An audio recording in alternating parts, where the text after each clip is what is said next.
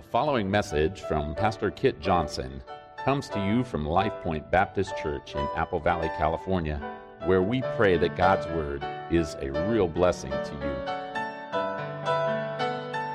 you. Galatians six. Galatians six this morning. So we uh, yeah, we were gone for, I don't know, ten days or so, and so wasn't a conducive time to do a uh, I uh, continue with Romans. I want to do something with a little more, uh, I had a little more foundation in. So we're going to take a break from Romans today and and uh, revisit our theme for the year, uh, love one another. And uh, so, yeah, I had studied this passage before. And so our text today is Galatians six, uh, one through five.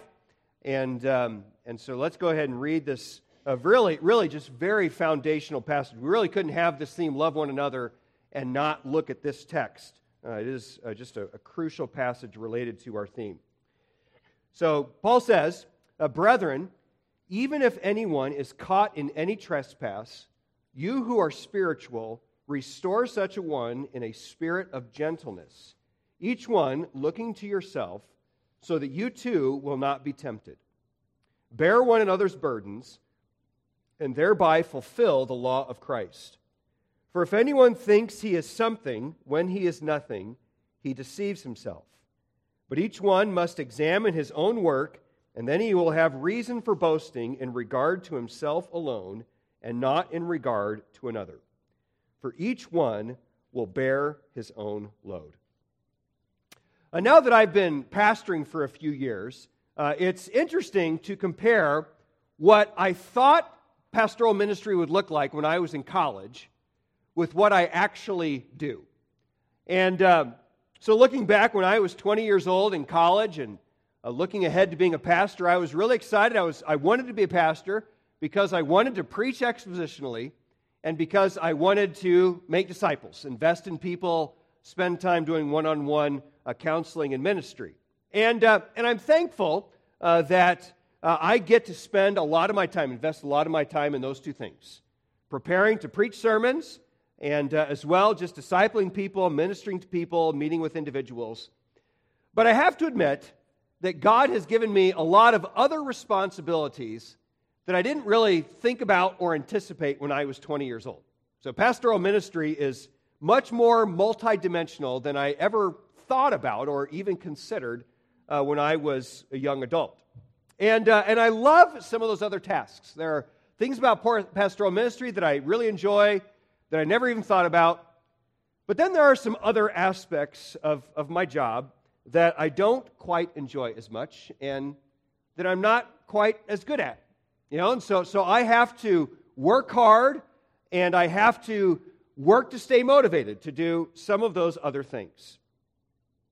And Galatians six, one through five challenges me about a couple of a couple of ministries that aren't quite as natural or aren't quite as attractive to me, but that are very important. Confronting those who are stuck in sin, and as well, uh, just compassionately and patiently caring for those who are weighed down. And they're very important tasks, not just for pastors, but for all of us. After all, our text is not addressed to pastors. This passage is addressed to everyone who is, as verse one says, spiritual, which we're going to see should be every Christian. And so this passage is for all of us, and that's because the reason Paul addresses this to everyone is because the tasks that come up in this passage are too big for just a handful of people to fulfill. They demand broad commitment from the entire chapter and from the entire church. And if we all embrace these tasks, or at least the vast majority of us do, then, then we can make a massive difference in each other's lives. And we can also glorify our Lord much better and come a whole lot closer to fulfilling our theme for the year of loving one another. So, so the first responsibility that Paul gives us in this passage is that we are to restore the fallen. We are to restore the fallen. So, so verse one uh, here describes a scenario that we wish never happened, but that is all too common. Paul says, if anyone, uh, speaking there of, of a brother in Christ or a sister in Christ, a, a fellow believer, if anyone is caught in any trespass. Now, now trespass here is just a general word for sin. So, so this is a broad challenge with many different applications. So, so it's also significant that he says here that this sin has overtaken, uh, or it says here he is caught in, in this trespass. So, so that verb there communicates an element of surprise. The literal idea here is, is that a brother or sister in Christ is ambushed by sin. They didn't see it coming, but now they're stuck. They're stuck in a sin that they didn't anticipate. And if you've been in church long or spent much time investing in people, you, you know that, that this happens, and you've seen this happen before. You know, so, for example, it's rare that, that someone you know, who is walking with the Lord, someone who is cultivating a good marriage, just wakes up one day and decides, I'm going to cheat on my spouse. No, they let their guard down. They stop being watchful, their defenses deteriorate, and sin takes advantage. And they are trapped by something that they didn't see coming. And I think it's important to emphasize that this can happen to anyone. You might just sit there and think, man, that would never happen to me. I would never be trapped by sin. But, but it can happen to all of us because we are all frail sinners. So, so don't ever presume on your ability to stand and your ability to avoid major sin. Stay on guard. And, and when you hear stories or, or see someone that you know who has fallen in sin, use it as an opportunity not to look down your nose in disgust, but to say, that would be me, but for the grace of God. And so I need to watch my heart.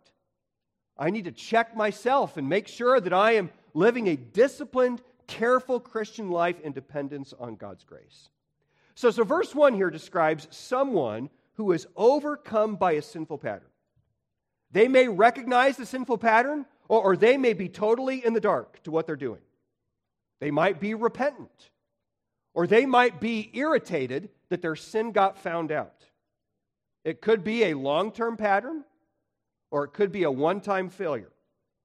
But regardless, what do we do when we see that a brother or sister in Christ is stuck in sin? Well, well, Paul commands us here to restore, or he commands the spiritual to restore such a one. Now, now, you might hear that and think, well, that's great. I'm off the hook because I'm not spiritual. So we'll have to leave that to the pastors and to the really spiritual people in the church. But in context, that excuse does not work. So look back at what Paul says in chapter five, verse sixteen. Chapter five, verse sixteen says, "But I say, walk by the Spirit, and you will not carry out the desire of the flesh." So, so God commands every Christian to walk by the Spirit, which, which simply means that I live my life in dependence on God's grace and mercy, and that by God's grace I am striving to, to walk in step with the commands of God's Word. And then look at what he says in chapter five, verse uh, twenty-five. Chapter five, verse twenty-five. He says, if we live by the Spirit. And what's that mean? That means I'm alive. I'm born again. So, so if I live by the Spirit, I'm a Christian, I should also walk by the Spirit. So, so all believers live by the Spirit. And therefore, we should all walk by the Spirit. And therefore, in context, the spiritual in verse one of chapter six are just simply Christians who are living the Christian life the way we're supposed to live it. We're, we're living in dependence on God's grace, and by the grace of God, we're striving to obey His will. So, if you aren't spiritual, then you need to get there. And if you are spiritual, verse one is addressed to you. So God is commanding you, not just pastors or special Christians, that when you see a brother stumble, you are responsible to restore them. Now, that verb restore simply means to fix something. It's used in Scripture, for example, of, of fixing a broken down wall or of mending a, a net that is torn. And, and so Paul commands the spiritual to, to rebuild or, or to mend the life of a brother or sister in Christ who is overcome by sin. Now, now you might think, Now, now just, I mean, you're sitting there thinking, now, now wait a second. So so I know about this major issue in my brother, in a in a Christian's life, and I'm supposed to, I mean, that is above my pay grade. I, I can't do that. I mean, what what if I confront him? What if I what if I raise the issue and he gets mad at me? You know, what if what if she cries? I don't know what to do with that. You know, what if what if they're not what if they're upset at me for for confronting it? What what if they ask a question that, that I don't know how to answer? What if what if the problem needs more time than I'm capable of giving? You know, and the reality is, is that all those things can come up if you try and obey verse one and all sorts of other things. If you try and obey verse one, sometimes it gets awkward and difficult. And I think, though, it's worth mentioning, though, that it is especially awkward and difficult if we're not living out the theme that we have for this year. You know, so, so if you wait until a crisis to try and initiate and build a strong relationship with someone, it's really hard to help someone when you don't have a relationship. I think the more we as a church foster the kind of culture that we've been talking about this year, where, where we are investing in each other and building strong relationships and, and building a foundation of trust and care and love, then, then the easier it's going to be to do this. Yeah, because, because pre-existing love and trust, if you, if you know someone loves you and cares for you, and then they have to speak a hard word, it, it, it lands much better than someone who's never talked to you before, and you're not quite sure what their motivation is and, and where they're coming from. And, and as well, I think it's worth mentioning that the more we live closer to each other as a church, the more we're involved in each other's lives, and the more we can we can see a problem coming down the road and deal with it before it gets serious, then the easier this verse is to live as well. And, and so there's ways That, that we can keep this from being as hard as it otherwise might be. But the reality is, is that's not going to solve everything. No matter what culture we build as a church, some people are always going to always going to resist deep relationships. They just want to walk in at nine fifty-nine, walk out at eleven sixteen, and talk to no one. And there's nothing we can do to change that. You know, and as well, Um, you know, so, so there's going to be times, and, and some, you know, and even we, we can hide sins. There's no way, there's no way that we can anticipate every issue or see every issue that's cropping up in people's hearts, because people can hide things.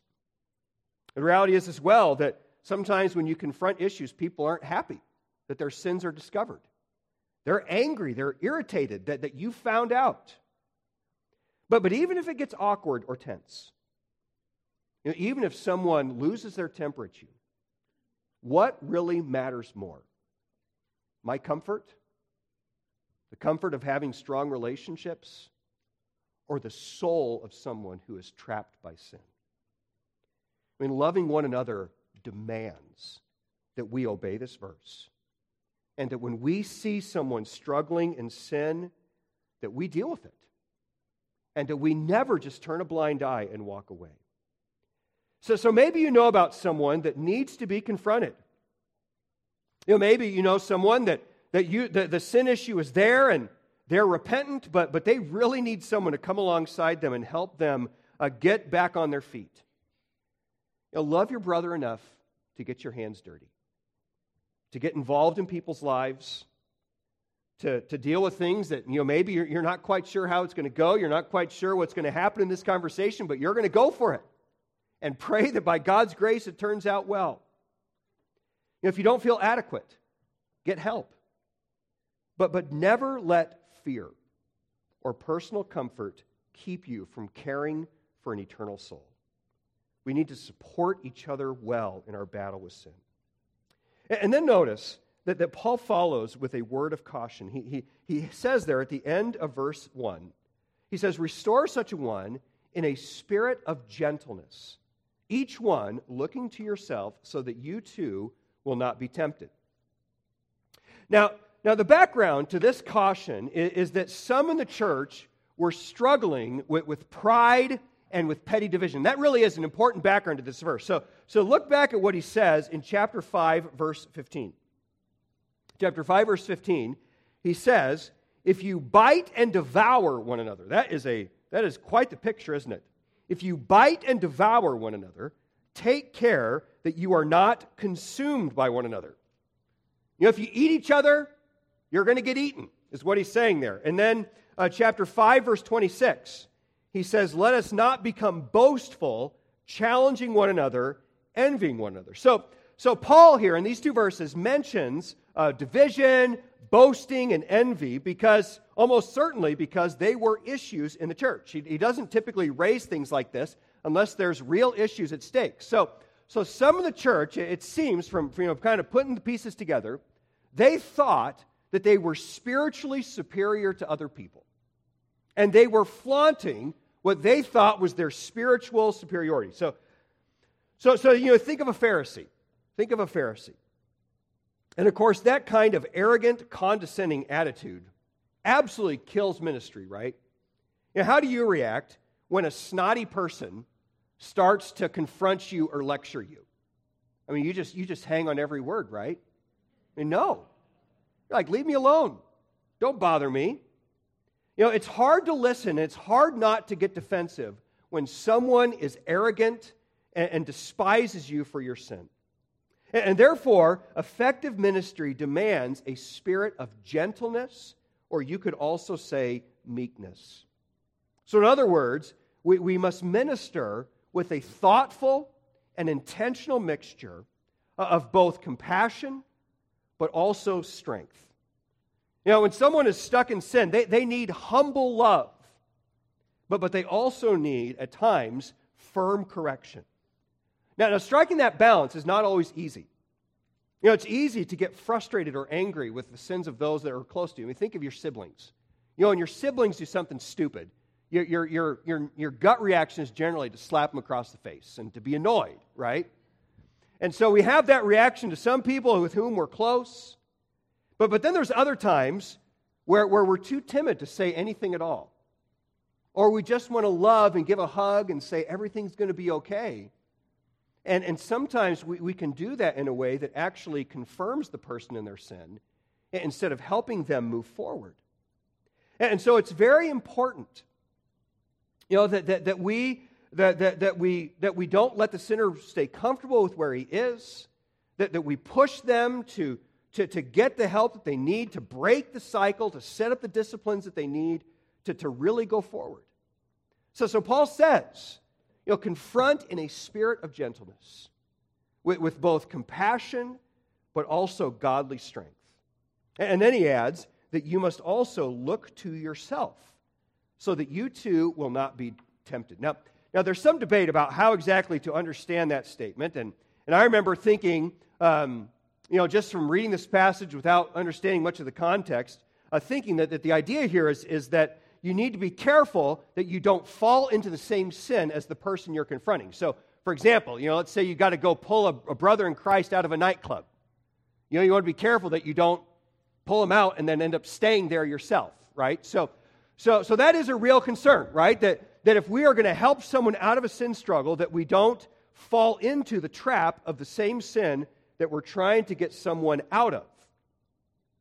But, but the likelier option in context is that Paul is warning the Galatians here, uh, again, about this self-righteous pride that looks down with disgust on the person who has sinned as if I would never do that myself. Oh, what a, what a wretched, pitiful sinner you are. I can't believe that you would do that. And Paul is saying, you need to look to yourself so that you too will not be tempted. And of course, that's important, you know, first of all, just because, you know, because we, we need to be realistic about our own sinfulness and our own wickedness and understand our, uh, our ability to fall. But I think as well, uh, Paul's particularly concerned about the fact that that sort of arrogant snottiness kills ministry. And I think as well, it defies the gospel that we believe, right? You know, that if I am a Christian, as a Christian, I'm living at the foot of the cross every day, recognizing that I am a sinner who is saved solely by the grace of God, that then I will always be mindful of the fact that, that I am what I am because of the grace of God, not because I've got things figured out and I'm so disciplined and I'm so spiritual. And that attitude, that, that godly attitude, will dramatically alter how I react when, when, some, when a brother or sister is in sin. You know, it's a blessing to watch Christians respond that way, right?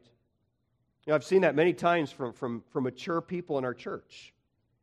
You know, that, that when they hear about a sin in, in someone's life, you know, they don't huff and puff and they don't slander or gossip or just despise the person who has sinned. No, no, they, they move with grace and care, compassion, at times a firm love that corrects and, and seeks to fix the issue, but it's all filled with gospel grace.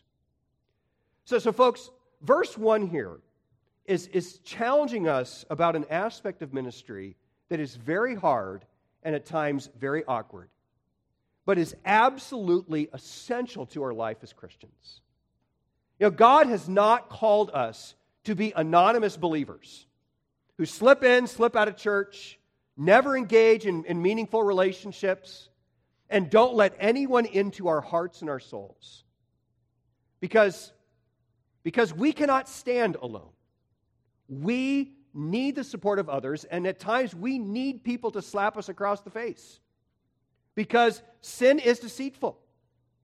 And so we need this ministry, and the people around us need this ministry as well. So, so I want to challenge you to prepare right now to serve well when the need arises. You know, the time's going to come when someone that you know and someone you care about is going to need you to lift them up. And so, live at the foot of the cross every day, mindful of your need of grace. You know, walk in the Spirit, cultivate the fruit of the Spirit that come up in chapter five, and, and cultivate the courage, the discipline, and the gentleness that are going to be essential when that need comes up. And maybe you sit there and, and you're, uh, you know, we're talking through this and And you're thinking of someone that you know. You know of a situation that you need to go to someone and you need to invest in their life in a difficult way. And maybe you're scared. You know, there's been times, you know, where I'm, you know, a conversation's about to begin. Someone's about to walk into my office or I'm about to walk in their house. And it's like, man, I don't know how this is going to go. I mean, I might get the door slammed in my face. I don't know how this is going to turn out. I don't know what I'm going to say, but I know I got to go for it. And I want to challenge you to go for it. By God's grace, be willing and ready to prioritize the care of a brother and sister in Christ above your comfort or above the relationship that you enjoy. So, so we are responsible to restore the fallen.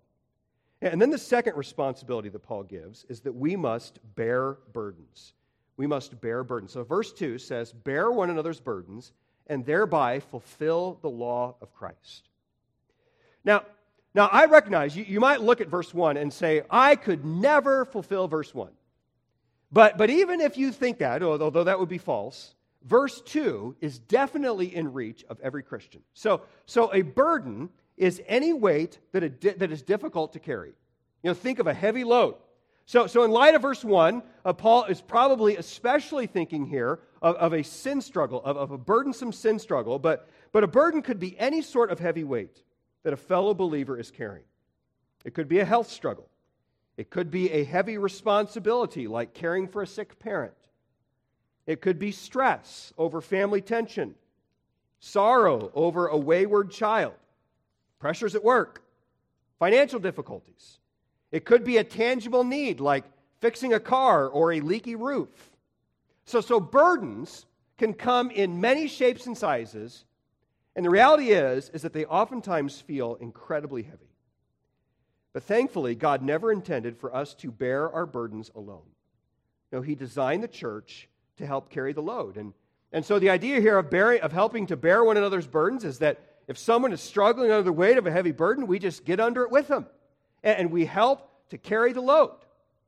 So we partner with our brothers and sisters in Christ in carrying the burdens of life. And it's worth noting as well that the verb tense indicates that, that we are to continually bear each other's burdens. So it's not enough, you know, that, that we, you know, we hear about a problem and we kind of do our, our token little thing to help the problem, and then we walk away because our conscience is satisfied. You know, it's not enough, you know, just simply to, you know, if we hear someone is enduring a, a health challenge, we, we make them a meal, we've done our thing, and now they've got to figure out the rest on their own. You know, it's not enough that if someone is grieving, we, we write a card, although that's a good thing to do, and then we forget about it.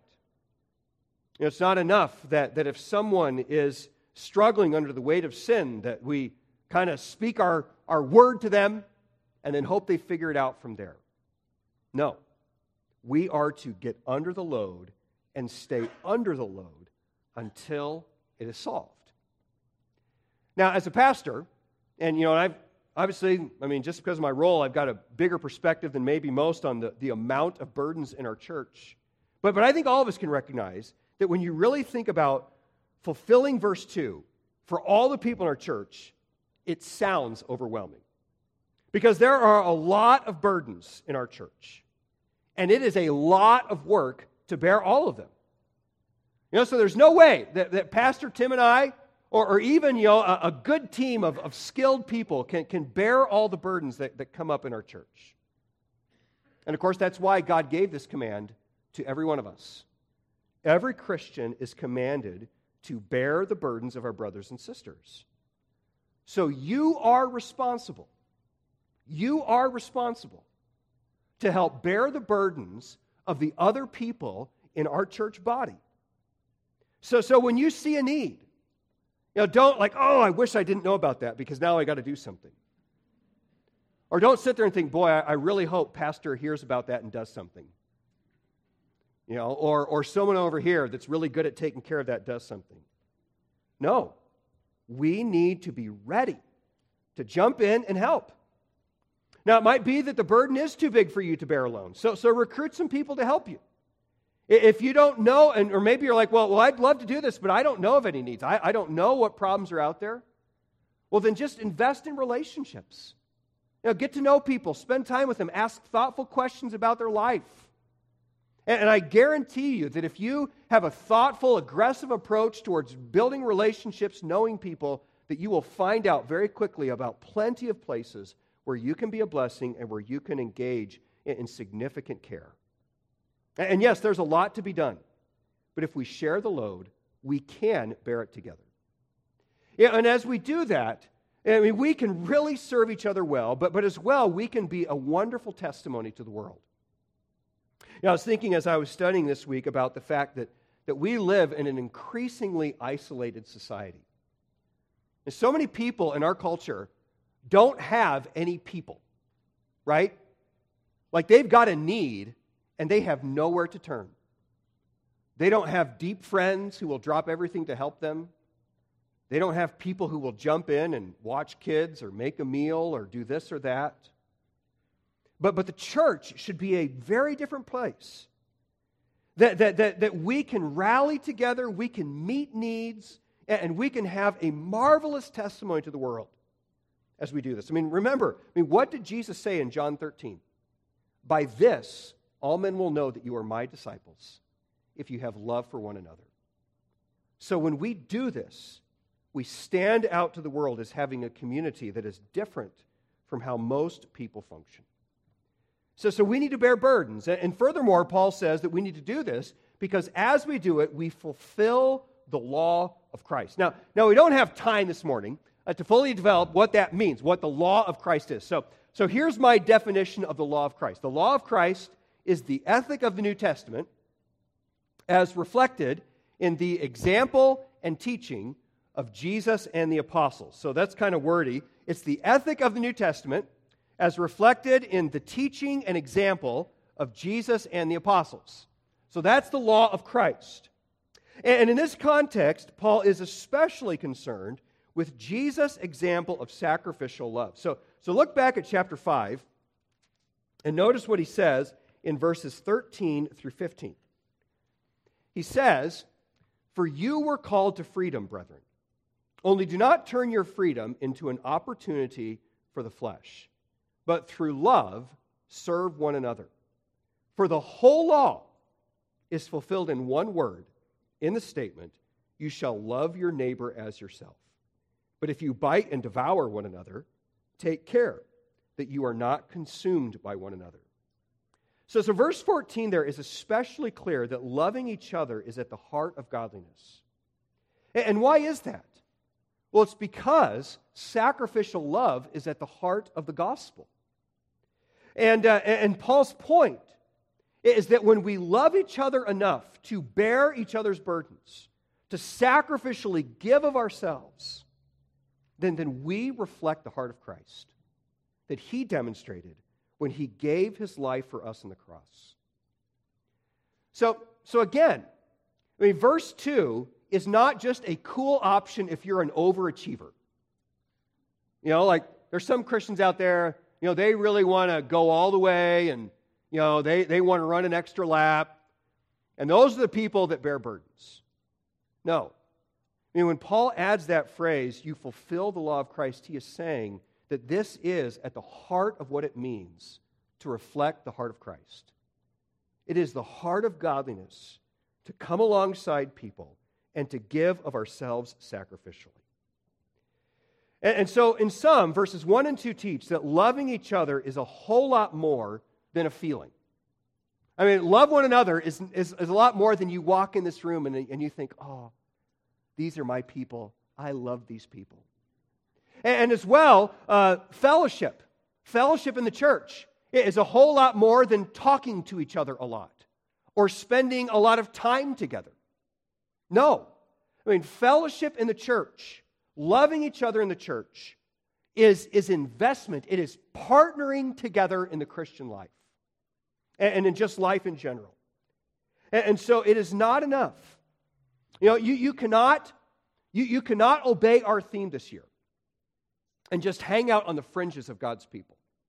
I mean, God has called us to be significantly engaged in each other's lives and significantly giving of ourselves to each other. So the law of Christ demands investing in relationships and people. It demands partnering in the pursuit of godliness.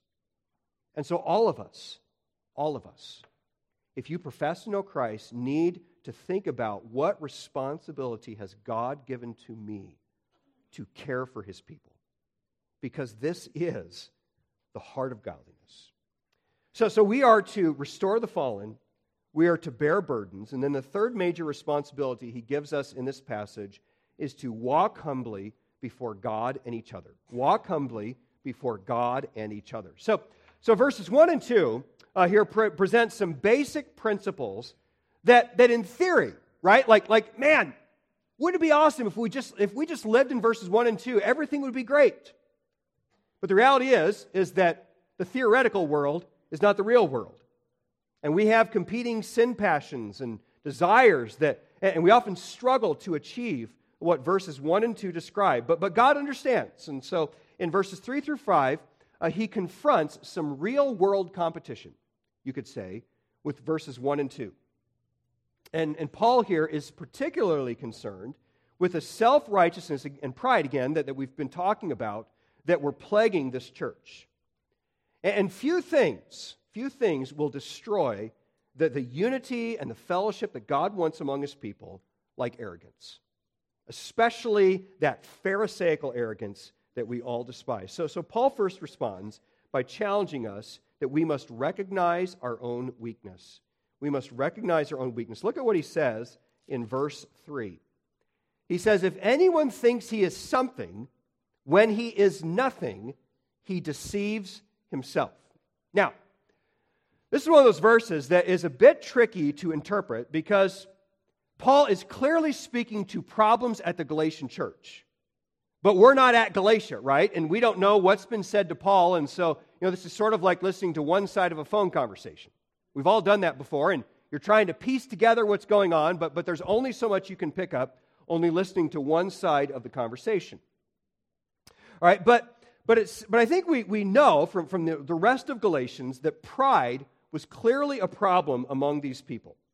So Paul just mentioned in, in verse twenty-six of chapter five that we are not to be boastful, challenging one another, envying one another.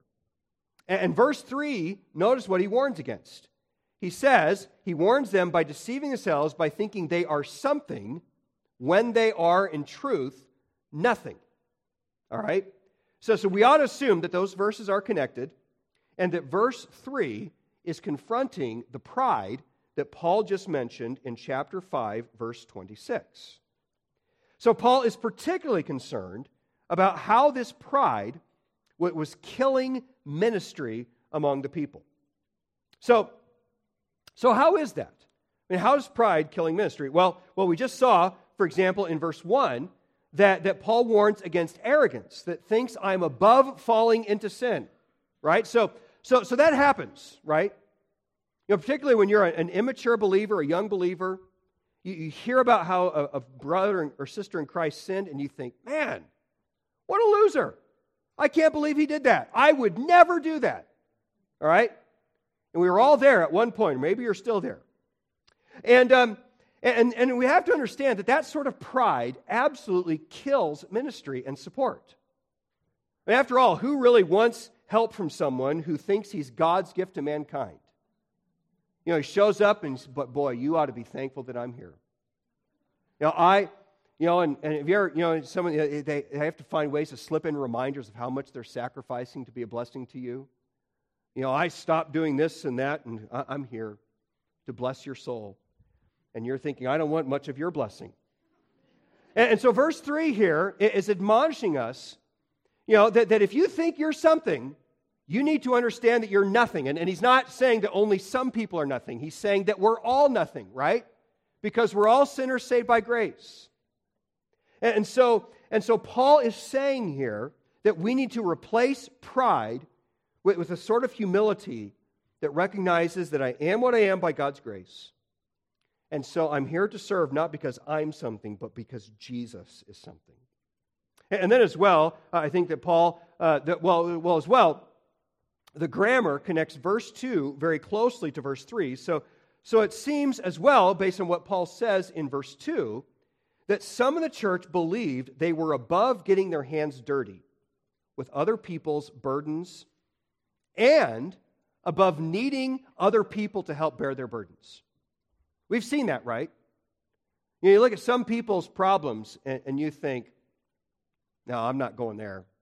Like, I, I can't, I'm not sticking myself in that mess. I've got, I've got a good, clean, easy life. I'm not getting down in that muck. That happens oftentimes. And, and as well, you know, there's some of us, I mean, I, I mean, I, and this is, and I, I mean, I am, I have a fiercely independent personality. I do not like asking for anything. And, and so, and so if you're wired like me, you know, there's, there's the, the tendency to think, I don't need anyone's help. I can solve my own problems. I can take care of my own issues. No one's going to know about what's going on in my life. And I am not opening myself up at, in the least. And so, and so therefore, Paul again says, if you think you're something, you're above helping people or you're above needing help, you need to recognize that you are nothing. And, and so there's no way, and, and that's so important, because there's no way that, that we can truly partner in the Christian life if we think that we are above getting in the trenches with each other. You know, if you're, you know, I'm going to stand outside the trench. Well, you're going to get shot really quickly. And if you're not willing to, to help each other in the trench, then that's a problem as well. So, so Paul responds that they were deceived and they didn't realize they were nothing. We are all needy whether we realize it or not. So guard your heart against pride. Do not begin to think that you are something when you are nothing. No, God says that we all need to be vitally connected to the body of Christ for the good of our souls and for the good of others. And, and as well, you need to serve Christ's church the way he served you. Now, I mean, you are not so important. I, I say this with all the love I can muster. You are not so important. And your life outside the church is not so important that you are too busy to invest in God's people. You know, sometimes we fill up our lives with all sorts of stuff. And then when, when a genuine need arises among the church, we don't have time to do anything because we've got all this important stuff going on over here because we're important. And we need to recognize how small and weak we are. And so may God help us to love each other like Christ loved us and to humbly support each other in the pursuit of godliness. So, so we need to recognize our weakness. And, and then verses four and five state that we must carefully evaluate our lives in preparation for the judgment. So verses four and five say, "But each one must examine his own work, and then he will have reason for boasting in regard to himself alone and not in regard to another. For each one will bear his own load." Now, now these verses, again, are kind of head-scratchers, right? Because, because Paul just said in, in verses one and two that we're to live these, these mutually dependent lives as Christians. Verse two said that we are to bear one another's burdens, and it sounds like verse five directly contradicts that, right? Because he just said, bear one another's burdens, and then he says in verse five, we are to bear our own load. So, so how do those fit together? Well, again, the fact that we're only hearing one side of the conversation uh, does make it a little bit tricky to understand exactly what's going on. But considering the context, we ought to assume that, that Paul is still concerned with these issues of pride and divisiveness. And more specifically, it seems that there was a lot of petty competition in the church about who was righteous and who was the most effective minister. So, so look at what he says in chapter six, verse thirteen. He says, "For those who are circumcised do not even keep the law themselves, but they desire to have you circumcised so that they may boast in your flesh." So, so that word boast is there in verse thirteen and also up in verse four. So, so it seems to be there's some kind of uh, connection there. And so, so you can imagine the testimony services at the Galatian church. And they're asking for testimonies, and the guy raises his hand, stands up, fixes his hair, holds the microphone just the right way. It says, "This week, I convinced two Gentiles to get circumcised." And he sits down. Next guy puts his hand up, stands up. "This week, I convinced three Gentiles to get circumcised." Sits down, and on and on it goes. It's just ridiculous. And, and, and, and so in response, verses four and five are saying that we shouldn't compete with other Christians over who is the best, or, or who is doing the most ministry, or who is the most successful. No, instead, his point is, is that we need to examine our own work and just stay focused on faithfully doing what God has called us to do.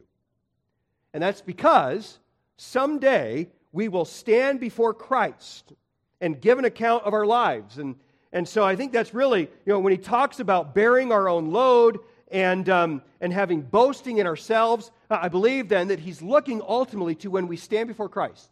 That when you stand before the Lord, you are going to bear your own load. You're going to be held accountable for how you lived your life, not how someone else lived their life. And hopefully by God's grace, you will be able to boast in the reward of God, Uh, not in someone else's reward. And, and I think the context indicates that that's where Paul is headed, because notice what he says in verses seven through nine.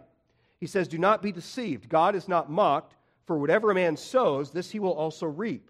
For the one who sows to his own flesh will from the flesh reap corruption, and the one who sows the Spirit will from the Spirit reap eternal life. Let us not lose heart in doing good, for in due, season, due time we will reap if we do not grow weary." So, so the boasting and the bearing of a load in verses four and five are both related to that final judgment. And, and what Paul is saying then is that when you stand before Jesus someday, he's not going to be interested in hearing about how you bore more fruit than this guy over here. Jesus is not going to care that, that you looked better and did more than, than this guy who over here who was your rival. No. What Jesus is going to care about is if you fulfilled the stewardship that he gave to you. And, and his evaluation is going to matter far more than other people's. So therefore, when we stand before the Lord, we will bear our own load, because we will give an account of how we lived our lives, not how someone else lived their life. And if, as verse four says, we exa- he examines our works and we prepare well for that day, then we will rejoice. We will boast in that day because we will hear Christ say, "Well done, good and faithful servant." And that's a good reminder because it is easy to get caught up in comparisons and competition. You know, to look and see what this guy's doing over here and how people recognize him and the positions he enjoys, and, and to get envious and bitter. And that can distract us from God's purpose. So don't get distracted by petty strife. You know, just stay focused on faithfully doing what God has called you to do in preparation for your judgment. And then rest in the fact that God perfectly sees your heart, He sees your limitations, and He will reward you faithfully. So, so in conclusion, this text should serve as a great reminder that we are all on the same team. You know, it's not just that, that we're a bunch of random travelers going down the same highway.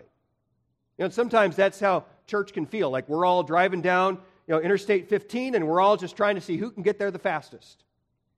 No, no, we are a family. We are a community that is going down the road together in dependence on each other. And, and so, and so we're not competing for power, glory, and attention. We are partners in pursuing godliness. And so therefore, if the Spirit has convicted you about places where personal ambition, selfish interest, petty strife are compromising your commitment to the things that really matter, then I want to urge you to repent of it and forsake it. And replace those things with a sincere love for Jesus and for His church, and for the mission He has given us to help each other on to glory. So embrace your obligation as a Christian to build up His church. And then, based on that, go out and build relationships that you can use in partnering together for godliness. You know, if you recognize a spiritual struggle or a burden in someone's life, meet it. Reach out. It doesn't have to be some drastic, incredible thing. Just love people. Pray with them. Care for them. Do practical things. And when you have a struggle or you have a burden, have the humility to let other people serve you. And let's all help each other prepare to stand with joy at the judgment of Christ, rejoicing in what He has done. Let's pray. God, thank You so much for this practical challenge. And God, I pray that by Your grace, we would strive as a body, as a church, to grow more and more into this picture every day. God, thank You for all the people in our church who, who model this passage on a regular basis. And Father, I pray that we would all improve and grow, and by Your grace, that we would serve each other well.